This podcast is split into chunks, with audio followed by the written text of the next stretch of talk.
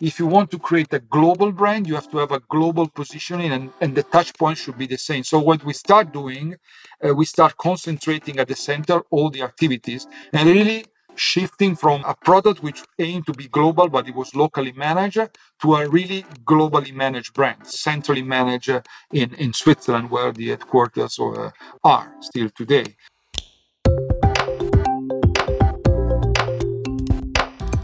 Hello and welcome to The Melting Pot. I'm your host, Dominic Monkhouse. The Melting Pot is a result of my hunger and curiosity for optimizing business performance, exploring corporate culture, customer addiction, and building high-performing teams. It's full of advice from my guests, entrepreneurs, fellow business authors, and examples from some of my work over the last few years, coaching the CEOs and leadership teams of some amazingly successful tech firms. The Melting Pot is my attempt to synthesize what I've learned along the way, to help you build a highly scalable business and realize the potential of your life's work. If you enjoy the episode, head over to monkhouseandcompany.com/podcast to find today's show notes and more editions of The Melting Pot. While you're there, if you subscribe to the newsletter, you can pick up a copy of my new book, Plan B, How to Scale Your Technology Business Faster and Achieve Plan A. Enjoy. Hello. Today I'm talking with, and we're learning from, Massimiliano Pogliani, an Italian entrepreneur who has some fantastic experience in brand development. So in his career, he has helped make Nespresso a global brand. And we talk about how that came about. He's also taken from Nokia a product called Vertu, which was then a luxury Nokia brand, Nokia phone brand, and continued its development and sold it on to private equity. And then he went to work as the chief executive of Illy, the first chief executive officer of Illy Coffee in Italy that wasn't a member of the family. So we talk there about cultural transformation. And one of the things that I learned from him today is that we all have beliefs. And as he, I guess, gets longer in his career, he's realized that often those beliefs can be self-limiting. And so you have to have continuous curiosity, you have to make learning a continuous exercise, you have to find and then challenge the beliefs, because otherwise those beliefs will hold you back. So that was a fantastic learning from him today. But also we talk about, you know, how did he create that Nespresso brand? How did they get to the point where 50% of their sales were coming through referrals? How did they build a community that was referring and was acting as ambassadors and salespeople for their product and their brand? And we touch a little bit on the, is it global, is it local? And when do you need to do one versus another? So a fantastic conversation about building and running three amazing businesses and brands. I'm sure you'll enjoy it.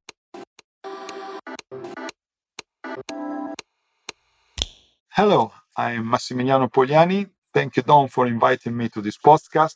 I'm today a strategic partner and investor for Px3, which is a PE firm based in London. And does PX3 have a particular investment thesis? Is it tech? Is it luxury? Well, PX3 is a pan-European private equity firm, which is based in London, which was founded by three partners who have previously worked together for over 20 years in the private equity space. So PX3 stands for purpose, passion, and performance. So we invest in B2B, B2C companies, which operate within specific segment of the business services, consumers, leisure, and industrial sector, and they have strong business fundamentals. What we do, we support entrepreneurs and the management team in the development of business to transformative growth and also, of course, operational improvement. Very good. And in the past, one of the reasons I wanted to get you on was to pick your brains on creating a luxury brand from something which was previously a commodity. And I suppose it's funny because I was talking to somebody about the first product that you were involved with the other day, and they looked at me like I was mental, right? So like the idea that a Nokia phone could be a luxury item. But, you know, Apple have created a watch, which is a luxury watch. You know, you can buy a gold strap and for your Apple Watch or a Gucci strap for your Apple Watch. But, you know, and I was watching the documentary on Netflix, General Magic, which was sort of the, you know, spun out of Apple. The team tried to create a smartphone before the technology and the network existed and failed. But it's an absolutely fantastic documentary. But I wanted to get on and just, because you've done it twice, to my knowledge. You might have done it more times than that, but certainly in the conversations that we've had, you know, we've talked a couple of times about certainly doing it in phones and coffee. What is it that you did before being able to create a luxury brand out of a mobile phone? What was your, what had you done before that that gave you the insights to make that possible? Well, that's a good question. I think I could answer with one thing. I believe that the key difference between working with a brand and working with a premium luxury brand is that in premium and luxury, management has to be part of the brand, meaning that you don't have to do your work, your job, but you really need to live and feel the brand, and what you are selling is part of what you like to do. So what you do and what you sell is part also your daily life. So developing an appreciation for good things across my life, where at the beginning was aspirational because I could not afford these things, but it was one of the things pushing me forward to make career and success and say, so one day I will be able to afford this luxury item. But at the same time, by looking, observing, you start kind of absorbing this passion and also this feeling for what is premium and what you think is classy, is good, is part of something which is in the person. So that's why I'm saying, if you are not into it, if you don't like these kind of things, which is fine, it's not you are not a better or worse if you don't like luxury. It's very, very difficult to work for a luxury premium brand, because it's like, you have pretend to do something that you don't understand. So you really need to live it and feel it, and then try to, which is the most difficult thing to do, is try to put the customer at the center of what you do. Thinking, well, if I'm a customer, I like this kind of thing, what I would like this company to do, not only in terms of product, which is just one key element when you talk about premium and luxury positioning, but then there are at least other three pillars that you have to really manage and take care if you really want to develop a premium brand. So, of course, it starts from the product, because you need to have fantastic, good, exceptional products. So you mentioned Apple. Of course, Apple is a fantastic phone, great, but this is not the only reason why an iPhone is successful. So this is the first necessary but not sufficient condition. Then you have to move to the second part, which is creating around this product a brand image that is emotionally engaging with the consumer. Why I'm saying this? Because with product superiority, you create customer satisfaction, but you don't necessarily create customer loyalty. So you can be very satisfied of your watch, of your bag, of your shoes, of your wife, but it doesn't mean that you don't want to try something else. So why you don't want to change? Well, it's very much about the love story. Why you don't change your watch, your shoes, brand, or your wife every single day? It's not because you cannot go out and find a more beautiful woman or a more beautiful man, etc., etc. Why? So it's not because of the product satisfaction only. Of course, you love your life, you like it, but it's because of the emotional engagement that you create with the story you are building with your wife, with the product, with the brand. So brands that are able to emotionally engage consumers are adding to their satisfaction the loyalty, because they have kind of unique stories that relate them to the brand. But again, this is not sufficient because there is a third aspect that you need to really take care for is, okay, I have a good product, exceptional product. I am emotionally engaging with my consumers. But then you really, really need to be careful in managing every single touch point that you have with your consumers. Because again, we can do the example of a relationship, men and women, women and men, whatever you want. It's not because you remember the birthday or you bring the flowers, etc. You have to, every time you have a touch point, every time you do something, you have to be sure that you deliver the expectation, that you keep up to the expectation, and you keep this emotional engagement going. And it's much, much better to, do incremental things every single day, one small bit, another bit, which will create at the end a big wow moments instead of having big peaks and the big downs and ups and downs, because people, consumers, are kind of confused and then they start thinking, okay, this is not for me. So the coherency and consistency in managing these touch points is much more important than doing something exceptional. When you were talking about living the brand, I was thinking I'd read something recently about Toyota developing the Lexus brand. And they said, look, our prime consumer is going to be Americans.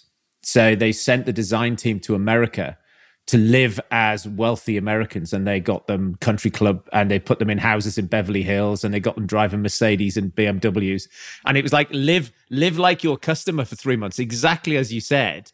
Because if you don't know how they operate, how they think, where they hang out, what their life is, you could never design a product to fit in. You don't even understand that they're doing wrong things, because for you it's normal not to do these things. So you... Or if you see these things, you say, oh, why? These are crazy, stupid, rich people, or why they have more money than sense, et cetera, et cetera. But you really have to understand. First of all, apart if you're doing wrong things, if you have money, probably something good you have done in your life. I'm talking money done in a proper way. And then everybody's free, once he has worked hard, to use the money the way they want. But really, it's difficult to play a part, to pretend. No, you really need to like it, love it, and then you can really put yourself in the shoes of the potential consumers and really try to speak really with them and engage with them. And and the ultimate state that you get when you do these things right, so the exceptional product, the emotional engagement, strictly controlling all the brand exposures, the touch point, especially today. I mean, we are talking about omni-channel. That's it. I mean, it doesn't matter if I see your product on a website, in a store, in a warehouse, and or with another customer. I always have to be exposed to the same experience, to the same, positioning. I really have to be careful of that. If I do these things well, I have the chance to become what I call a reference brand instead of a preference brand. Instead of saying, oh, I prefer these things instead of this other, this bag instead of this other, or this coffee instead of this other coffee. No, this is the bag, the coffee, the watch, the phone. And all the others become like followers by definition, because you are not more a preference, but a reference point for all the consumer. And this is developed within normally a community. It can be the community of chef with his food, tech community, and this is the ultimate status. It's like in the commercial funnel build at the advocacy status, at the top of the pyramid. So was that the playbook that you used to create Vertu? Well, this is the playbook it's not that I use, it's that I put together in doing all these experiences that I made with Vertu, with Nespresso, etc. But if you think about the two companies, for example, and Illy as well, because Illy is coffee, but it's premiumly positioned, etc. If you think about what the company were doing, well, we were kind of applying this principle. So it's like more than probably... While doing it, I kind of formalized this kind of framework. So when you started trying to create this reference brand for a premium mobile phone, Vertu, did you know you'd be able to pull it off, or were you? Well, the challenge. The additional challenge was understanding that the company was already existing. So I joined when it was acquired by the PE. It was the challenge there was applying this, but also understanding. The two key things in that world were changing. One was the technology side. Vertu was created by Nokia, and Nokia was by far the number one in the phone in the world before the iPhone. And there, back to what we were discussing before, the complacency killed them. There was a technological challenge because people had a luxurious phone, but there was crap in terms of all technology. They start seeing the new first smartphone, etc., etc. And that was the first challenge. At the same time, the luxury world was changing because we were moving from the first phase of wow, bling, bling luxury, the wannabe or the new rich, let's say the Asian, the Russians, the Arabs of 20 years ago, now to a more you know, from show to show that, you know, a more understated look at luxury. So not showy bling bling. There was also, you remember, the no logo movement at that time, etc. So what we need to do was not only applying this principle we were discussing before, but also working at the same time on two parallel things, which normally you don't find combined in one company, tech company and luxury company. And I was lucky because technology has always been my passion since I was a kid and still today, premium and luxury as well. So I could put the two words together. So I had two jobs in one. And so we did the change. So we moved from Nokia to Android with the partnership with Google. Then we start always designing fantastic, luxurious phone, but with the design that was more subtle, not bling, bling and wow. And so trying to be appealing for another kind of audience. So people that, yes, they have the money and they don't want to have the same phone on everybody else. And attached to that, they want a range of services in order to feel part of that community I was mentioning before. No? So making sure that the product was delivering the expectation of the customer, where they were considering the iPhones a kind of hygiene factor. So that was not more an edge, being a good phone, because you could buy at that time an iPhone. It was already a good phone at that time, not as good as today, but it was a good one. So that was an hygiene factor to deliver, but it was not the reason why you're going to buy a Vertu phone. It's all what you build around the image, the material, the craft, the services, the concierge that helped to create this community of people that were willing to pay for that, of course, because that's the point. There is no need in the world for a luxury phone. There is no need for luxury at all. I mean, because luxury is not something that you need, it's something that you want. It's different, you know. How successful were you there? Well, we completely transformed the company, and we were, you know, it was a PE environment, so we were able to do all this change, and that was paramount to create the equity story, to find a new owner for the company. And we sold the company back in 2015, at the end of 2015. Well, now Vertu is still existing, but there was a kind of showing how keeping the direction is important. You know, when we were selling the company, then the one who was offering and was the right amount, etc. The buyer was a Chinese company. Well, they buy a lot of luxury, but they don't necessarily at that time understand what managing luxury is. And so they probably took decisions, not the right decision. They were not really probably aware of the implication of certain decision. For example, even if I say that the phone is an aging factor, it's complicated to develop a motherboard of the phone. I mean, our motherboard were developed together with Foxconn. The same was developing the motherboard of iPhone. But, you know, then you have to couple this motherboard with luxurious material like titanium, sapphire, leather. So if you don't put the right components in the right place, the phone doesn't work. The Wi-Fi antennas, Bluetooth, all of these things. So try to change the design. He had in mind still the old Chinese bling-bling luxury. But, you know, when you change the design of a phone, then you have to start to rebuild the platform again. Building a platform is a lot of CapEx. And people are expecting new models to come out every time. So there was a pipeline of models already in line. It was stopped for 1 year and a half. And so boutiques were empty with no new product. So you start creating the problem by yourself. And then the rest is history. Then, you know, I lost sight of the company and what they're doing. But if you take the wrong way, then don't ask why you are in the wrong place. Then you got hired to help at Nespresso. No, Nespresso was before. No. Then after Vertu, I went to Illy. Oh, okay. Well, so tell me the Nespresso story then. Well, Nespresso is where, you know, I develop that kind of framework that then I apply, you know, in developing the brand. So, you know, I joined the company at the very beginning. I was living in Italy. At that time, it was not known. And really, I had the chance to work for a company and a team that were really at the beginning of this fantastic story that now everybody knows. I think because it was really a teamwork. It's not only me, of course.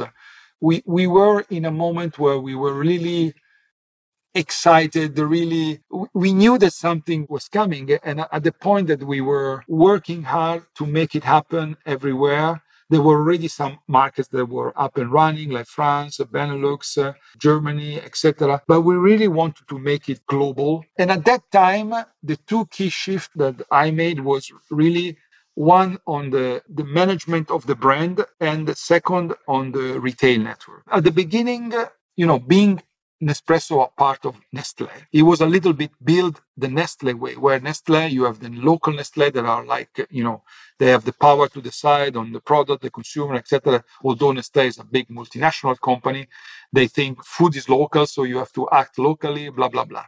So there were some, the subsidiaries that were built at that time, they were doing a little bit their own things. Yes, there was a headquarter developing the product, the system, on everything, managing some of the things, but there were a lot of things, especially those two related to brand building, consumer, communication, promotion, which were locally based. With the attitude, okay, we are French, so the French are different.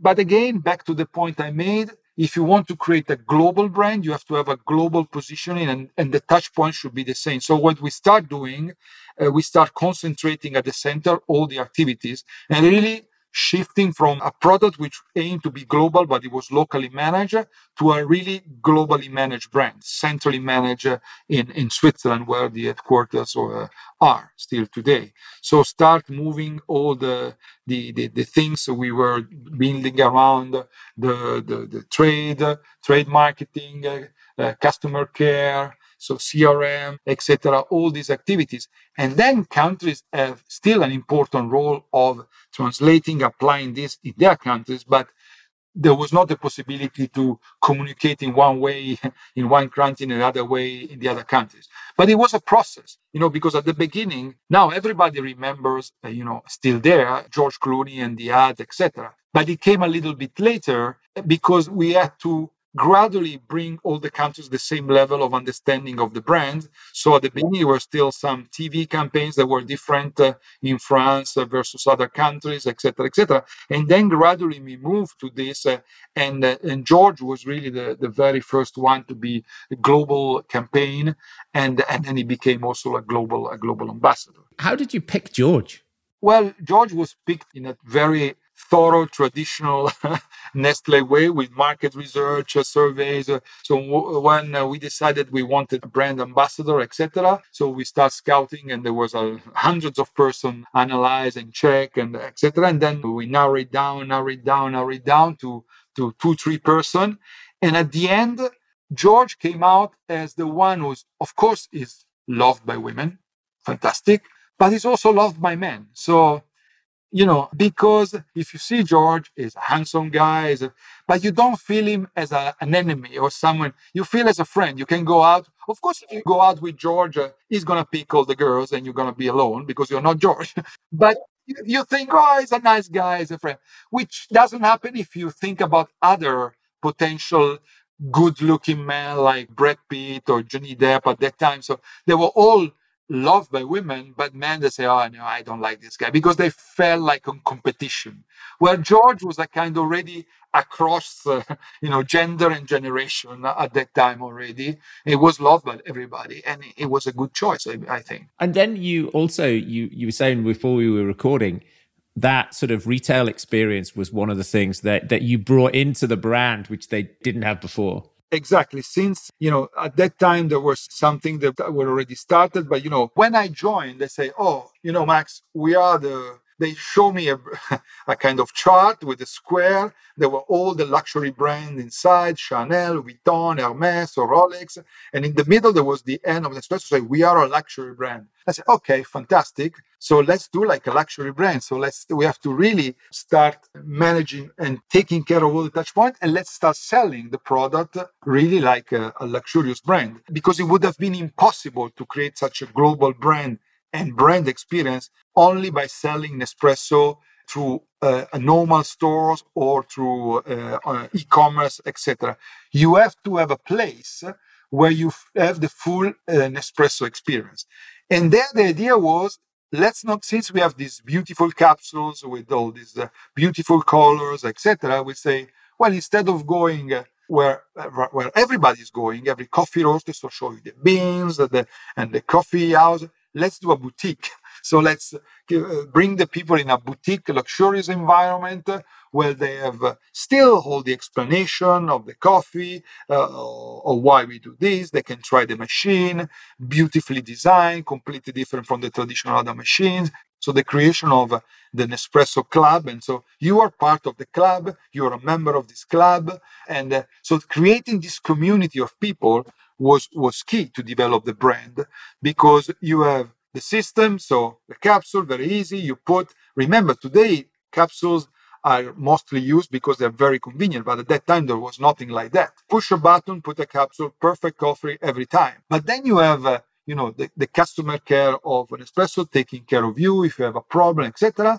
And then you have all the communication around the Nespresso Club. So you really create this community of people that were really becoming more and more ambassador of the brand, on top of George himself, because I remember at that time, almost 50% of our new customer were brought by an existing customer, so which is very, very powerful. So people who already had an espresso machine at home, they were convinced that their guests, oh, this is fantastic, you have to buy it. So 50% of the customer acquisition was done through another customer. I was about to ask this question anyway, but it's even more pertinent now. So when somebody bought Nespresso, what were you trying to make them feel? Does it make me feel smart? Does it make me feel sophisticated? Did you have an aim? Make you feel that you can get to the ultimate coffee experience. That's what we were trying to fix. So you've discovered a truth that other people don't know, which then helps you become an ambassador. I'm not saying coffee only, meaning, remember what I said at the beginning, just a good coffee, because of course Nespresso was a good coffee,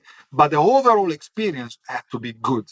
So the way you interact with the brand, the way you talk with the customer care, the way you are contacted with the mailings, with phone calls, the way you enter in a store and you speak with this coffee specialist, really feeling part of this community of people in the know. They have discovered this fantastic product, fantastic brand, and they are happy and satisfied. But they are also emotionally attached to this brand because they live every time an experience. Fab. So then you went to Illy, or you were the last executive job you've had is at Illy, which is premium coffee. But that was the slightly different, because now it's a family business. Yeah. So that can be challenging, being the first person in charge in a family business who's not a member of the family. What was your experience like at Illy? What did you do there? What were the challenges and how did you overcome them? Well, Illy was already a company with a long heritage. When I joined, it was already the third generation managing the company. So there was a strong company culture, and it was 100% family owned and 100% family managed, because the CEO was part of them, Mr. Illy himself. So coming at the place of Mr. Illy, it's a challenge, because you need to really move from a family managed and led company to a professionally managed company. And then the biggest challenge I faced was to really change the company culture. But changing the company culture per se doesn't mean anything, because it's impossible to change a company culture if you don't embrace and know this company culture. Which is a bit like the thing you said earlier about living a luxury brand. You have to embrace it before you can change it. Exactly, because you can't come in a company with 80 more plus years of history, with a family, blah, blah, blah, and say, okay, I'm here now, I'm going to change everything because we want to become whatever. So you really need to be there, listen, and try to understand the way they do things, which is the definition of culture, the way we do things here, so the way they do things there. And then when you are accepted by the company culture and the community, then start to seed and start steering some directional changes. And here there is no better way to do these things than doing by example. So leading by example. So being with the people, walk the talk. This has always been for me an essential point, which is becoming even more important today. And that gradually the people start following you because they feel part of this new growing community, and not because you are the boss and the CEO and you think new things and they have to do. So if they don't feel part of their community, they're going to act like you are a virus. So they come and they try to kill you. If they feel you are there and you are like them, nobody wants to kill themselves. So they want really to help you, and they start, moving. But it's a lot of work with people. Then, of course, it's not easy, because normally, if you want to have a simple view of these kind of things, you normally find three kind of people when you have the promoters, you have the neutrals, and you have the detractors. So the first thing you need to do when you're trying to do this kind of changes is quickly identify the promoters, which are those who are rapidly and positively aligned with your vision and the way you do things. But the thing here is not doing the usual thing. Okay, I look at the management team, the executive team, who's with me, who's against me, blah, blah, blah. No. Promoters can be anywhere in the company. Can be the people at the reception, can be in the factory. So if you quickly identify these people, then these become your amplifier. Your voice is spread across the company like if you are everywhere, every time. Yeah. So use them to be your amplifier. How do you find them? Well, you can't find them in a video chat. At that time, they were not. You have to go around, look at the people, talk with them, not necessarily about job, grabbing a coffee. That's why I think this, and if we want to open a parenthesis of how I see smart working or et cetera, we can talk about it. But, these informal touches and communication that you have with people, you start to really understand because they give you weak signals that are not necessarily linked to the job, but they are linked to the way they are and the way they think and the way they want to interact. And then you understand, okay, this person, we are on the same wavelength. Exactly. So, and then you understand this and you do with all the people you meet, showing that you are really part of the team and you do it because you really like to do this, not because you have to do this. I really like to go around in the factory, meeting the worker, seeing the problems that they have, asking questions and coming back to say, oh, we saw that problem. Did they solve it? So showing that you really care. And not, having your secretary is telling, oh, remember that today is the birthday of this guy. And even those kind of things, I had 1,400 people to manage. And I always try to have a phone call, or if I really was impossible, a text message for the birthday or for important events of their lives, marriage, or even tragic events, deaths or things like that, or new babies. Really showing that you really care, because I'm like that. I think I need this. I'm a social animal. So I need this social contact in order to perform, because you can't perform alone. Everything I have done in my life is through also other people in the team. So if you are not part of this community and family, so I create the sense of family, not being part of the family, you know what I mean? In a family, I recreated another family, but which was not linked to the fact that my name was Illy, but I was not part of, I was like adopted and being part of this bigger family. And so how long did that culture change process take? How long is it? And how many people did you say there were? 1,400. Okay. So how long does it take to turn an oil tanker like that? Again, I would say it took probably the first term, so the first 3 years to do this different, because we have not mentioned the other two categories. So the neutrals and the detractors. You asked me, how do you find them, the promoters? It's very easy. If you go around and you have a human contact with good people, with humanity, you immediately spot. The detractors are very, very dangerous and very, very difficult to spot, because they are not detractor in front of you. They're always talking on your back. So in front of you, they act like enthusiastic promoters, blah, blah, blah. But then they are digging holes everywhere you go, et cetera, et cetera.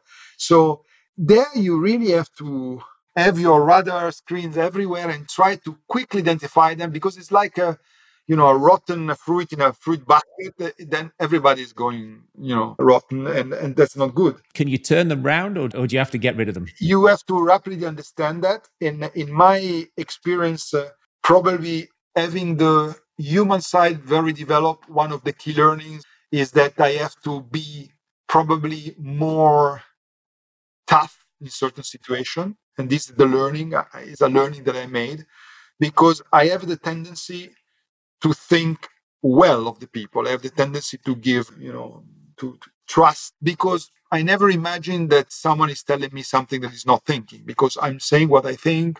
If I like you, I say I like you. I don't say I like you, I don't like you. So I'm very straightforward, human, emotionally engaged with people. So I think that, but this is a mistake because there are people who are able to manipulate you. And so I did it, but sometimes, you know, I had to learn how to do it in a more tougher way and a quicker way. So my suggestion is, if your gut feeling saying is no, then you're most probably right. And don't put at stake all the other good, you know, fruits you have in the basket for trying to protect. But you have to try because this is, I mean, I joined where already there was a list of the good and the bad, you know, is this.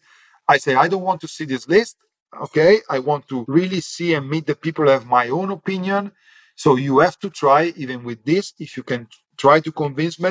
But the message is don't try too long because your time is precious. And when resources are scarce, allocation is key. And so at a certain point, you have to say, okay.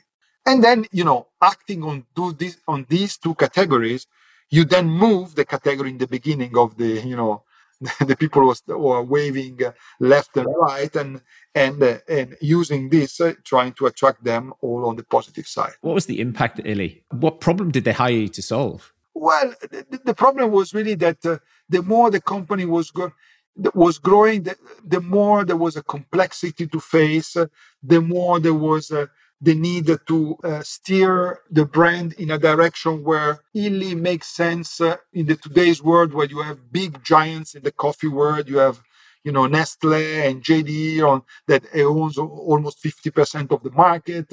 So how to survive in this is really focusing on bigger, bolder, and better things. So project that have an impact because you are small, you can't compete everywhere with all these giants. You have to select what you do and really focus on the right people and trying to keep, although we were growing, the spirit of a startup. So, you know, not being binded to the procedure and processes or organizational chart, but try really to have this spirit that you normally have when you are a startup, but you start losing. So I was saying, in Illy, I want to be a startup who is 90 years old. So, that was what I wanted to. Because I think this spirit is the one who helps to bring the people forward, who helps to have people that, as we were mentioning before recording, they have this magic 4 H's. So the head, heart, and hands, and humanity. That for me is what I try to give and what I look for the people that work together with me. And every age plays an important role, especially the last one in post-COVID, etc. But of course, the head is obvious. You need to know your stuff. You need to be a professional. You can learn, you can grow. But, you know, according to the position you cover, you need to know how to do things. And being a professional is also a form of respect versus all your colleagues. Then you have the hands, meaning that you really need to like to be involved in things, in doing things together with the people, because you can't just be, you know, the commander and saying to others what you do and you never do anything and you are not able to engage, to have this possibility to have these up and down helicopter things that you go down, you go up, and really feeling that we are all part of the same thing, although we can be at different level with different experiences. But then the most important thing is the hard part. There is the most difficult part to find, because you can find people with good hand, with good head, but the heart is what has always for me made the difference, because it gives you this extra bit of passion that allow you to go the extra mile, to do the things that seems impossible, not feeling the fatigue, the fear, and really brings you together in achieving something which is exceptional, is driving you forward in difficulties, is keeping you together, etc., because this is key. So it's the extra part that you put in what you do that not everybody does. So we can be all exceptional people. The small part that makes the difference is really the part of the art. If you put exceptional capacity, you know, background, academic background, etc., but you don't have heart and passion, you're never going to make a difference. Then I added a dimension that more and more was evident post-COVID, which is this age of the humanity. So meaning that more and more people now, they want to feel, I'm talking about at work, of course, where we spend most of our life at the beginning, they really be part of something bigger than just doing a job. Even if they like the job or even if they like the company, they really need to feel why I'm doing all this. What is my relationship with the company and what the company is doing? What is the sense of purpose that I have and the purpose of the company? So asking this question and considering people not as employees, but as human beings that they come to work, but they have personal stories, personal life.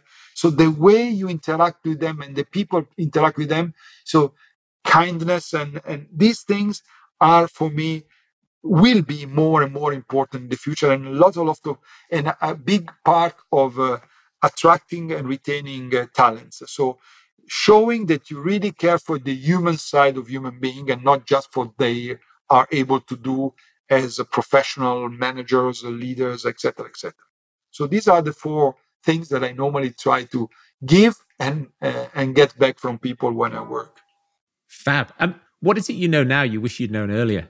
Well, I said something before, that to learn to sometimes to take tough decisions much earlier and not to take the burden on me every time. But I think that I know that there will always be something that I don't know. So this is facing the fact that you will never be there. And there is not such a thing of getting to an objective, but because if you just focus on that, you lose the journey. And the journey is the most important part, because when you get to the very end, where we all get, there is nothing, it's finished. So I learned that there is always something that I don't know, and this is something which is driving me forward and is pushing me to exit from my comfort zone, to change my beliefs, which are those who are most difficult to change, and also to be open and to interact with a community that is supporting you in this journey. Because again, when you develop your own beliefs, especially if you are successful, you have an happy life, etc., you have strong beliefs, and you tend to then start overestimating yourself and your capacity and your thinking. So, but we all need to grow. So you have to make learning a habit. That's what I discovered. And you're never there. So it's continuous progression. And do you have any book recommendations? Well, I have a recommendation. I read an old book that now is back in the 90s, and it was out in 1998, which was called Who Moved My Cheese by Spencer Johnson, which was like, it was not a strategic book, it was like a novel about, the two little people and the mice, etc. But if you think about the learning that I get from there was like kind of applied throughout my career. And so I suggest to reread the book, and like I did recently, because I discovered there was a sequel, which is called Out of the Maze, which came out in 2018, which there is this kind of sequel of this, and is also interesting because it's like opening and closing, the thing, because it was at the beginning and now at this part of my life and my career. So it's like a fil rouge throughout my career. And, out of the first book, I really learned that, yes, it's important to have a big vision, a strategy, a plan, etc., but for me, you have to get moving. So execution is strategy. Strategy with no execution is just a PowerPoint chart with no power and no point. So that's what I always say. So execution is strategy. And it's only by executing your strategy that you understand if your strategy is right, if you understand that, you have to adjust it. This is a continuous interaction. But start doing things and not being too much in the strategizing thinking moment. That was the first learning out of that book.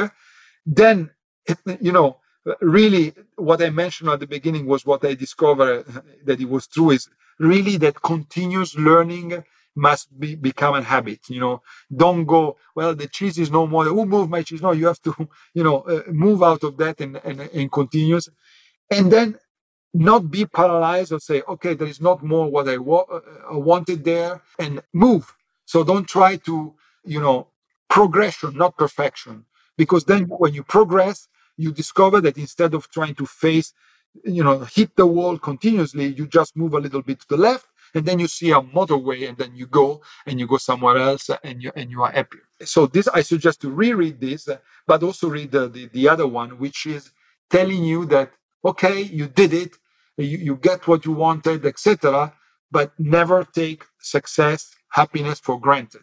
Never being in your comfort zone, because at the moment in time, you have to be ready to change, and change is difficult to make because it's based on what you have done so far. You develop these beliefs that you think that you are perfect, you can do everything you want, and to change the beliefs, you really need to start to work on yourself, change yourself, which is really, really difficult. That's why being open to others, to feedbacks, and creating this community of friends that can really help you to give you another perspective is also very helpful.